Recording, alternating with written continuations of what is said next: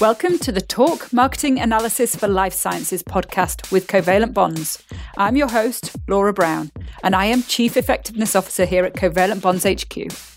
In this podcast, we explore marketing and media analysis for life sciences, touching on topics from marketing data to our guests' biggest marketing failures and successes, because it is in learning from others that the magic happens. Hello, today I'm interviewing Liza Rivera, Vice President of Global Marketing at Fujifilm Diosynth Biotechnologies. Thank you so much for joining us today, Liza. Thank you very much for having me. I'm delighted to be here. Oh, we're honored to have you. Before we get started, and for our listeners who maybe don't know, would you please just tell us a little bit about your company and your role at the company? Yeah, absolutely. So, Fujifilm Diosynth Biotechnologies is a what is known in the industry as a CDMO, which is an acronym for Contract Development and Manufacturing Organization. What that means is that we don't develop or manufacture drugs or therapies for ourselves, but we help others develop and manufacture therapies for their patients. One good example of what we do and what I like to tell people is you can have one of the greatest molecules that has great potential to cure diseases or to treat ailments we have tremendous expertise in developing processes that as they move through the clinical stages. So as you're going through the different stages of the clinical development process, you need to be able to scale up to meet the demands of either your clinical trials and subsequently you have to have a process that you know is going to be scalable and it's going to meet all of the quality requirements for commercialization. We do a lot of different things. Myself and, and I have I have a team, and we do everything from developing and maintaining our website, looking at the analytics, organizing conferences and events and webinars. We support internal communications at the site level. We develop collaterals and materials, look at different ways to put project plans, and of course, create and the marketing strategy for the year based on the business needs. So it's a lot for a small team, but we do it all. You sound busy. So, who do you report into? I report into the chief business officer. And what kind of reporting do you actually have to do? Do you have a formal sort of reporting structure? Well, it so happens that my boss and I have offices next to each other. And uh, one of the reasons that we work so well together is we're able to exchange ideas, or I can give him updates right away. I do, we do put formal reports because at the end of the day, we need to communicate marketing results to the executive leadership team. So we do reporting based on specific events or specific activities that we are, you know, putting significant amount of either investment or resources or both. Mm-hmm. So, how would you go about that reporting? Is it based around certain sort of objectives, metrics, and then data, or is it more high level? What does that sort of thing look like? So, we pretty much every person that is in our ELT is scientifically and numbers driven. So, we do have to need we need to have metrics to show success.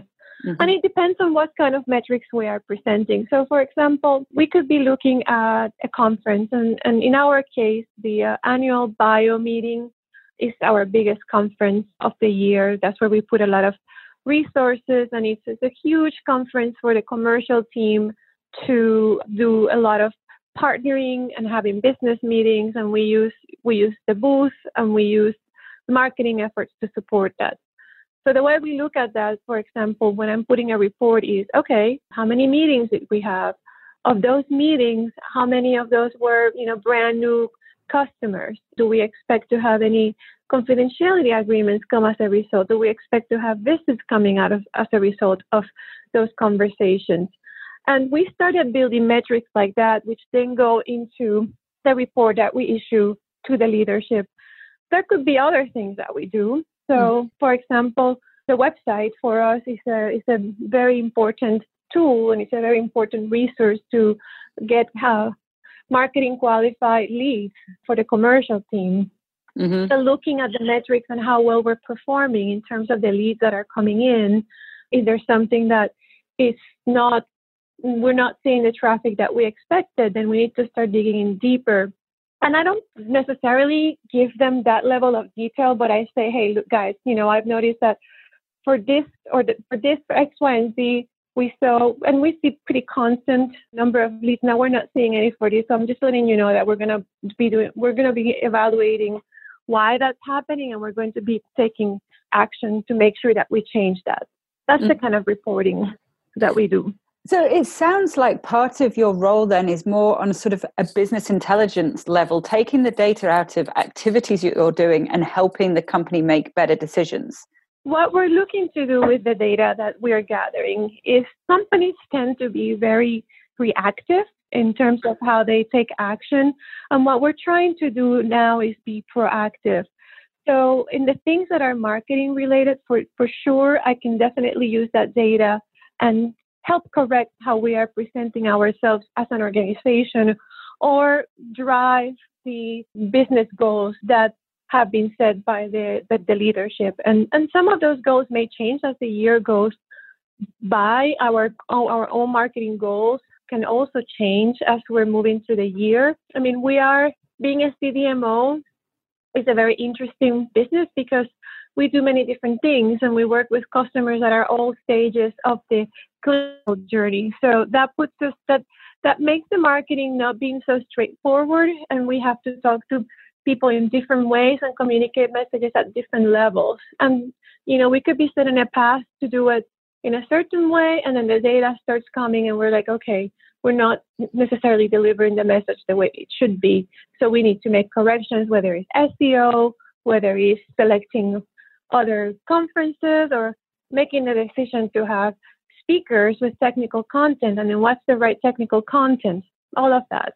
Mm-hmm. So that's really interesting. So you're evaluating message impact and then responding as it's going. How are you doing that on a practical level? So, for example, and again, going back to, I think one of the best examples is is your website, right? Because you get a lot of analytics there, and we know we know because we track how well our pages performing. Now, everybody knows that your careers pages and your job postings are going to receive the majority of, of the hits. But then let's say that we did a campaign or we were preparing or getting ready to go to the bio meeting or after the bio meeting. We started tracking traffic to the website and performance about three, two and a half, three years ago. So we now have, so we went through a period where we were doing baselining. Mm-hmm. We were baselining everything. Now we have enough points of data that we can do a little bit of prediction in terms of what we expect to see. And if we don't see it, we know that something is not working correctly. It could be something as simple as having a glitch on your side, or it could just be that you're not delivering the message in the correct way. So if I'm trying to get a message across, whether it's to promote our gene therapy services or our monoclonal antibody delivery platforms and or anything like that, I have to make sure that we have the appropriate content and mm-hmm. that we're putting the content in the appropriate channels. And it's not always straightforward to figure out what's going to be the the winning formula so we use data to guide us in that process. So, how do you get that data? What systems do you have in place to do that? So, we use Google Analytics as one of the big tools that we have. And we are working now with a firm to provide consulting with SEO. So, we need to make sure that we keep that pretty fresh. That's mm-hmm. one tool that we, we have. We are also now entering the world of marketing automation. Mm-hmm. And we are using tools. We have implemented Marketo as a tool. We haven't integrated it to Salesforce yet, which is the CRM that we use, but that is actually a, project that's in the works for right now. So we are using tools like that to get analytics. There's other tools also that we use. For example, something called Showpad. I'm not sure if, um, if you're familiar with it but Showpad is a, is a great content management system and you can share data, you can share documents from there and you can collect information on whether or not it's been read or not, or mm-hmm. you know what people are interested in. And then if we have other platforms, whether it's our video library, we can see which videos have had the most views. So we have a pretty broad tools to give us that information depending on what it is that we're doing. Mm-hmm. And how do you bring all of that data together to be able to look at it holistically? So we look at it, for example, if we are running a campaign, the campaign, there's a purpose that has triggered the campaign, whether it's data driven or it's a request or we're, we're tying it to perhaps an announcement that we're making or a conference. We need to understand what's the trigger and what happened before, what happened during, and what happened after. So if we create content, we run a campaign, we look at the traffic, we look at the leads, we look at the mentions that we may have if we make it into the media. We put all that together and say, okay, this was, you know, really successful. And then we track it, you know, depending what makes sense. It could be that we track it for a month after, it could be that we track it, you know, for a week. Again, it depends what we do. And we continue to see, you know, social media is another one that we use too. Where are we having more impact and are we seeing the results that we want? And we have to measure that in different ways. I mean, I guess it it depends what it is that we're doing, but we would take a, a complete approach mm-hmm. to and see, okay, we, we're, we're seeing the leads coming. That's good because that's what we expected. Uh, no one in social media is quite that interested in this news. That's that's interesting. So maybe it's not the right channel. And we are seeing traffic up to the roof, and they're going to X, Y, and Z page. So you have to put everything together. And you know, this video or this piece of collateral, it's been downloaded, you know, hundred times.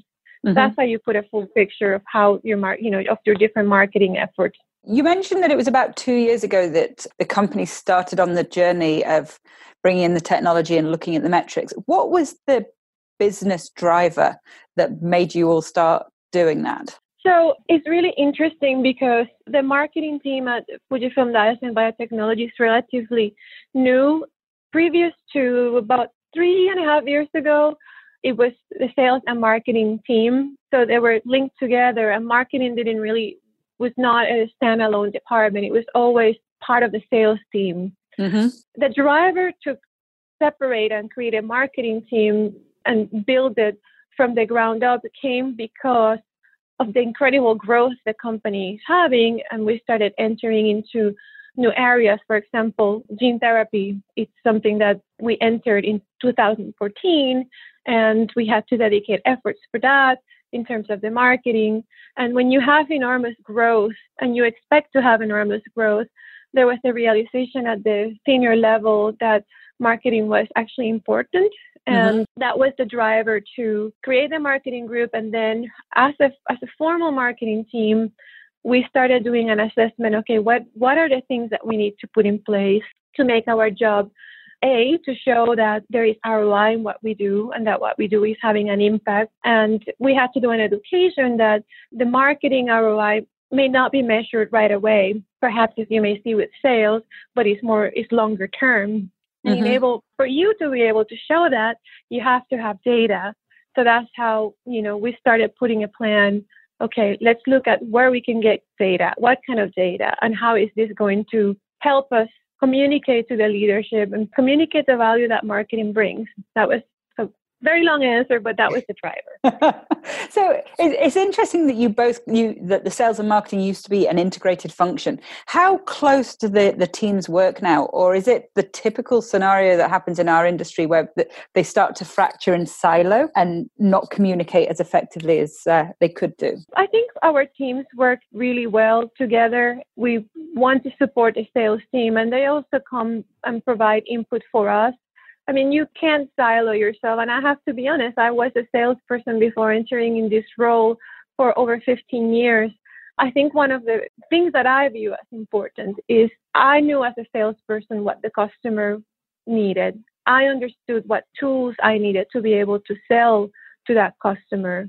Mm-hmm. I knew from being in the forefront what are the what are the hot topics, what are people interested, what do customers want to hear about, and then take that information and be able to translate into valuable marketing materials, whether it's or, or you know whether it's suggesting topics for presentations or you know going to the right conferences. You need to have that information, and if you don't have a close relationship or a close working partnership with your sales team, you're going to be missing out in a lot of getting that information, which is coming directly from the customer, which is the people that you're trying to communicate to.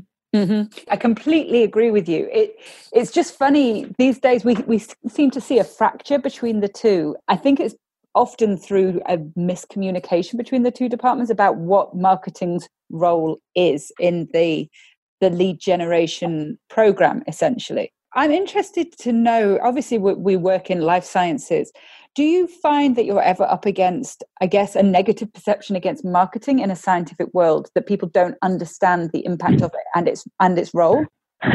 I think that's that's such a really great question, and I don't think I just honestly don't think that in our industry people have a very good understanding of marketing. Now, you can understand marketing behind, you know, drug companies, are, they have to do the marketing for their drugs, their medicines that is easy for people to understand. I think it becomes a little bit more difficult when the organization doesn't have a view as to, oh, okay, all you do is like do pretty posters or create pretty booths and, you know, do pretty things. And I think to some extent there has been a perception that that's all marketing does. But then it's your responsibility as a marketer and as a marketing team to do an education. And the education again is saying, oh, okay, you know, guys, we wanted to promote X, Y, and Z. We wanted to increase the number of leads. We wanted to do whatever. Well, from month one to month 10, we did this, this, and this. And I can tell you right now that we increased or triple or double or whatever, increase the leads or whatever the outcome was. And this is how we did it. Once you start having that conversation with people, I think their perception starts changing. And the more data that you have, and especially there's like there's data and then there's cool data, what I call cool data, things that you're like, wow, this is this is so interesting.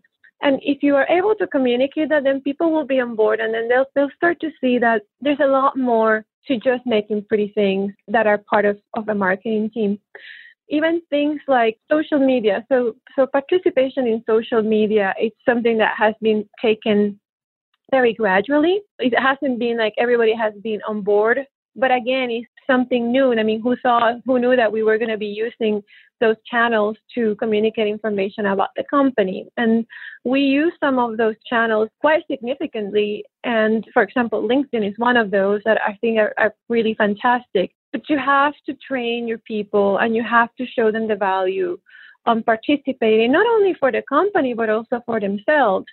So we also do things like we do training sessions. We create our own training sessions and offer it as webinars to employees. And we try to build that value. And then people start seeing, oh, okay, so the social media, it's not just putting things is actually important and it helps the company and it helps me. And these are the different things that I can see for myself. And people, when you start giving data to people, then they get excited.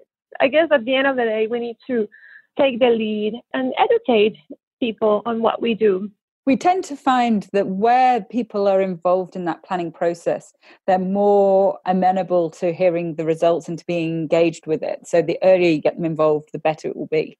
Absolutely. I think if the, the best results, and this is something that I have learned throughout my career, and it, I wish I wish it had been like an obvious thing from the beginning. But when you bring people on the journey with you, even if it's just consulting, I mean, people want to feel that the input and their opinions and what they have to offer is is valued and is taken into account. You don't always have to take everything, but it's again, it's all about bringing people into that journey with you. It makes it makes a huge difference. And if mm-hmm. that's one piece of advice I wish I had received 10 years ago, I would have taken it. But you learn that over time. In terms of offline marketing, obviously we've talked about measuring using Google Analytics. We've talked about your sort of the technology for measuring video impact, etc. But when it comes to the softer side of it, and I, and I use soft as a very loose term, public relations, your brand, the things that are harder to measure. How do you guys approach evaluating the impact of those? Yeah, that's again a really good question. And we are working on different initiatives to present and bring our brand, create awareness to the brand. And what we're trying to do is we're trying to do things a little bit different. Let me give you an example. We opened about a year and a half ago, or just a little under a year and a half ago, a Cambridge Collaboration Center in Cambridge, Massachusetts. Mm-hmm. Now, this is not a lab.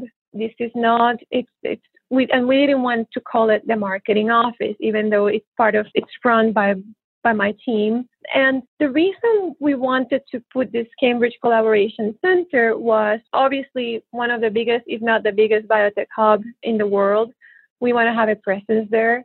We didn't really have a direct presence where people could see and be connected to the FDB brand.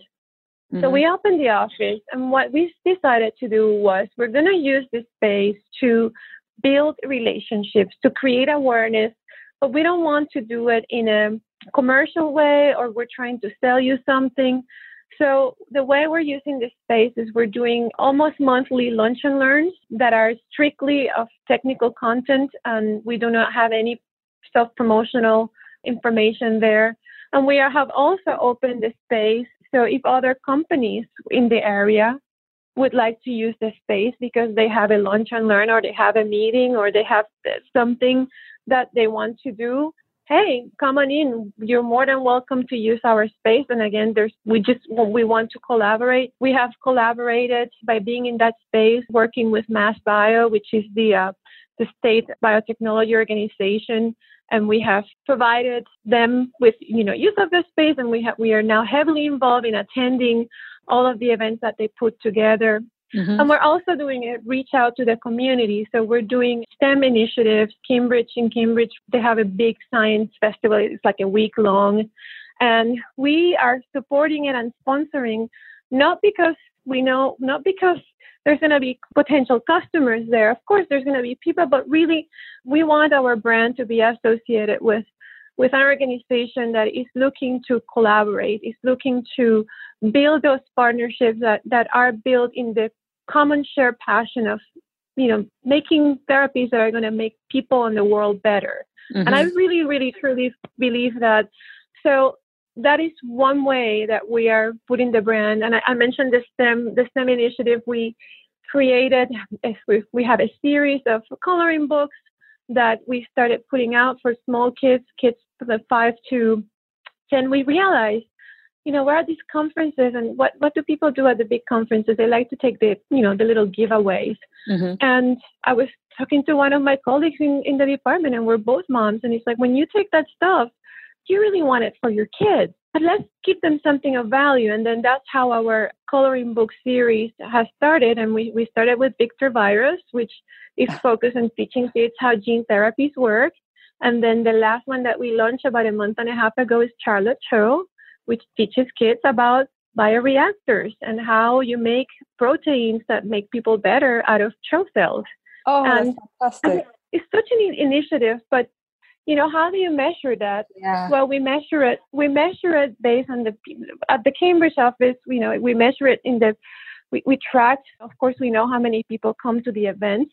We spend a year baselining and now we're starting to see do people come more than once. And and i mean we have people that come to quite a few of our events. We hear it we see it in social media we saw you guys or it was great to have you there. So this is a little bit more qualitative in mm-hmm. nature, but you can still track the results. For the coloring books, how many people reaching out and saying, hey, I saw the coloring books, would love to send 50 of those books to my kids' class. Can you send me some? And so there's there's different ways to measure the success of, of those type of initiatives. So how do you look at the actual impact of it though? So if somebody came to you, for example, and said, so what is the return on that investment? How would you look at that?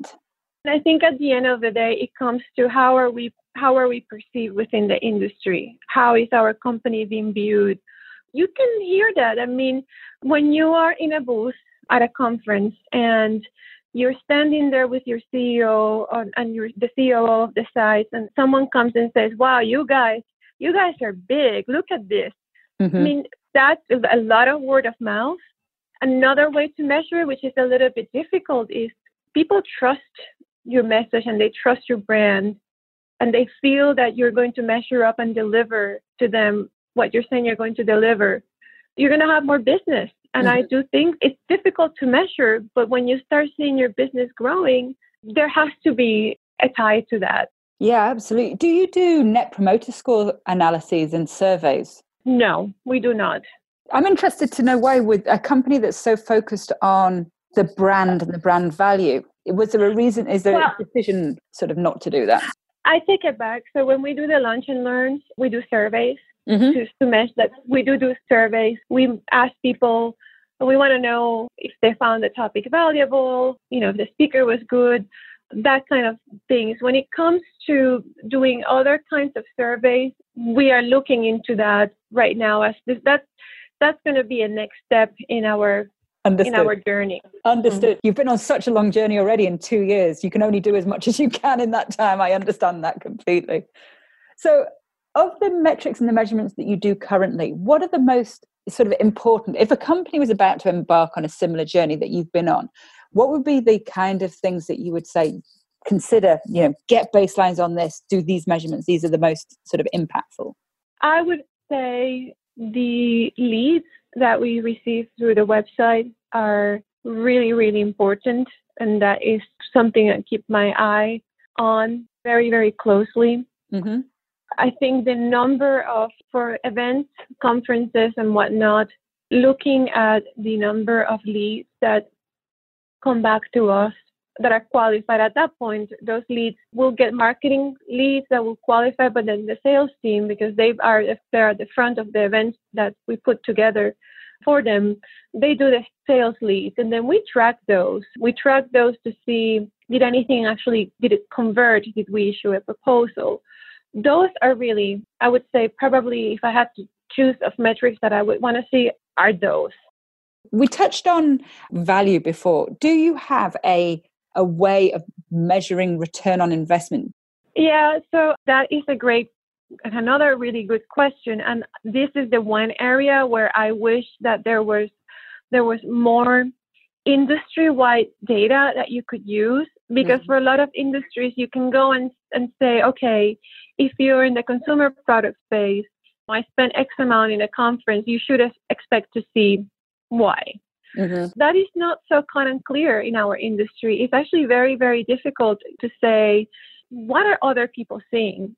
What should be the standards? And in my in our particular case, because we're a service organization, we don't sell gadgets, we don't sell pieces of equipment, we sell services. It's even harder. So you kind of like looking at all of the events and knowing how much you're spending how much are you going to spend per meeting? Mm-hmm. So if you have a good contact at a conference, I know more or less you can have a good estimate on how much it costs for a salesperson to travel to a customer or a set of customers. Well, you can kind of, and that's how I correlated what is the cost per valuable contact mm-hmm. and we use that and we kind of we kind of see a trend where it's it's within a range of dollars Mm-hmm. And that's what we should expect to see. Now, if I go to a conference and you invest $50,000 and you have two leads, well, $25,000 per lead, uh, that's something is not working there. Mm-hmm.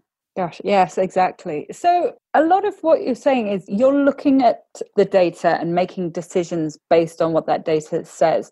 When I talk to some people in the market, I hear a fear from people about what the data will say. So they're nervous that actually the if they put in place these systems, it's going to prove that they're not doing the success that they claim that they have been.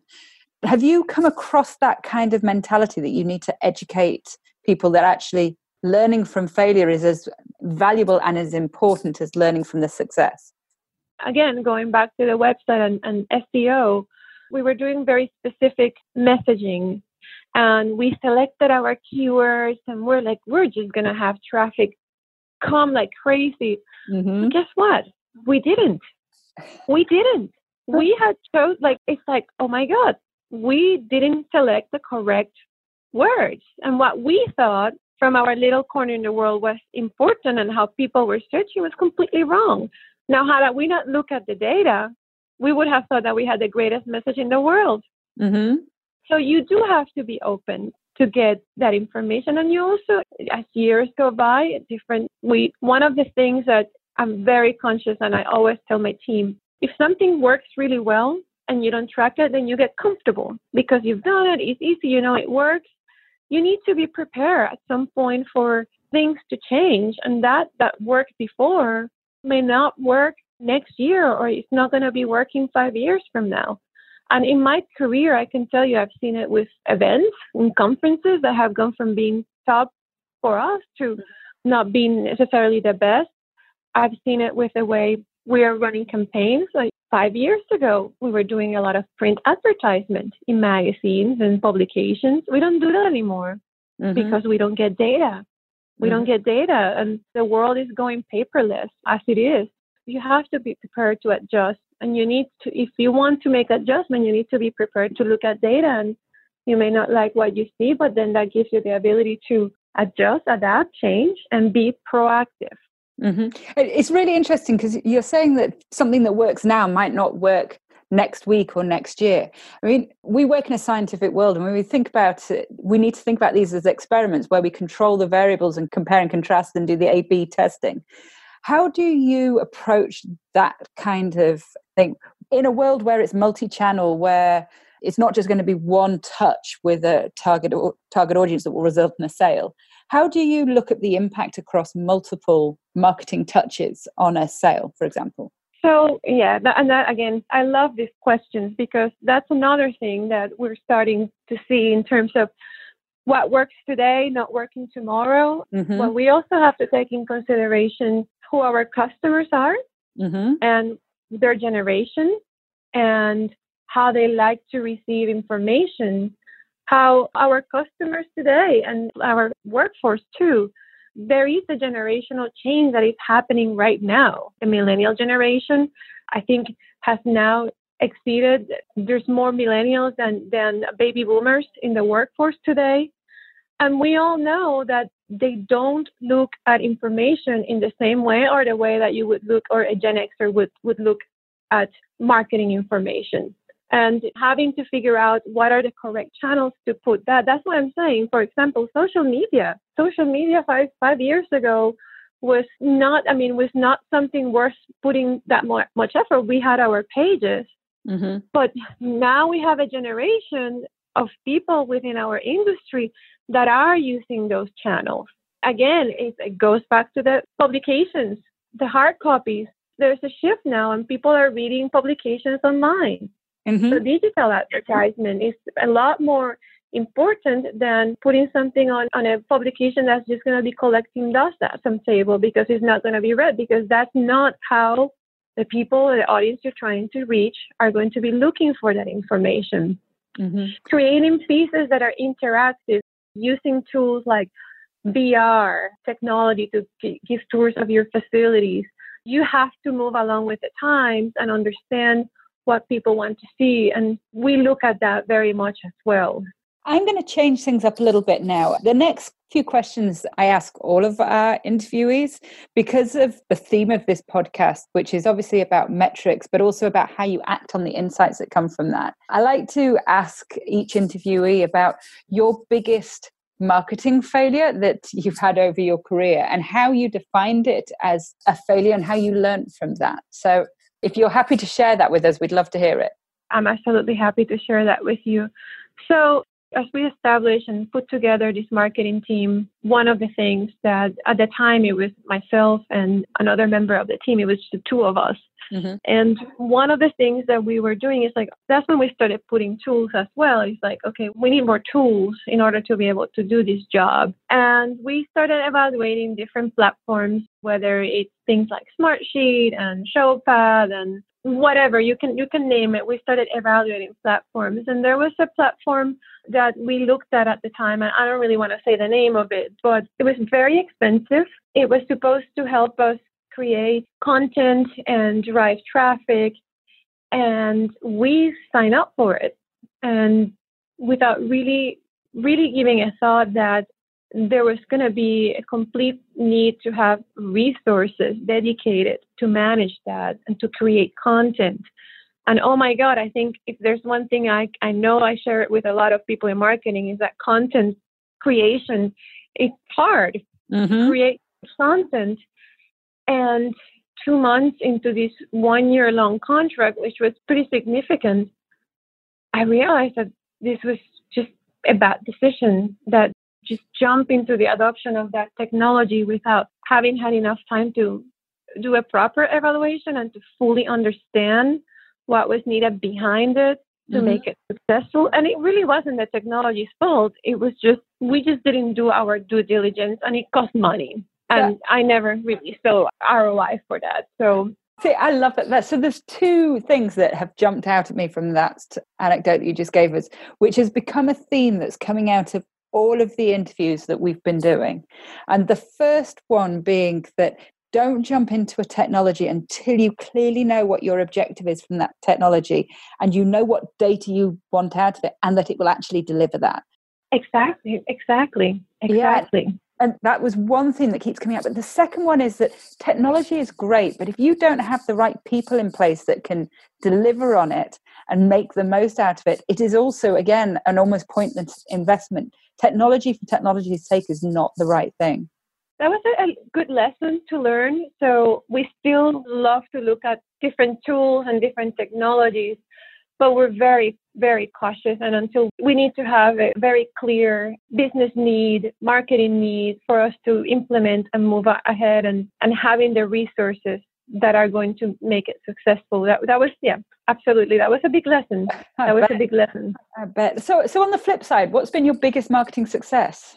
I'm really, really proud of what we have accomplished at Fujifilm Diosynth Biotechnologies. I think we are today a well recognized brand. I think when we first were acquired by Fujifilm in 2011, mm-hmm. there was a lot of confusion. Why is a camera company buying you? And people were having a hard time separating us from that. And I think over the years, we have done a really good job at establishing ourselves as a CDMO who happens to have, you know, a great company like Fujifilm as our parent. And we have helped promote the actual message that Fujifilm is, is a very much dedicated life sciences company, just that it's not as well known here. I think we have done that well. But I think at the end of the day, the thing I'm the proudest is I have a tremendous team of people. And I just for whatever reason, they have the, the team that I have, they have decided to work with me as part of a team. And I think just having them and having made the decision to bring those people onto the team and put them in the positions that they have today, that again, you can have the best tools, you can have the greatest thing, but at the end of the day, is people behind doing it and building a strong team. Mm-hmm. A team that can work together, a team that can challenge each other, a team that has new ideas that is invaluable. And that to me is what i'm the proudest of because it's allowed us it's allowed us to do all these things that we're doing. And i love that answer because there is a lot of fear in the market especially from marketers seeing the change in the industry now worrying that their roles are going to be made redundant by technology and automation. And to hear that time and again that it's the people that make it work it's such a reassuring message and i love it. Yeah at the end of the day you can have a ton of data and you can have AI. We all hear about that, and you can have all that, but you are making the interpretation, and we are people. We're working with people, delivering messages to people, and you have to keep that in mind. At the end of the day, at the end, no matter what it is that you're doing, it's people. And we can't forget that the most valuable asset any company or any group or any team has is the people.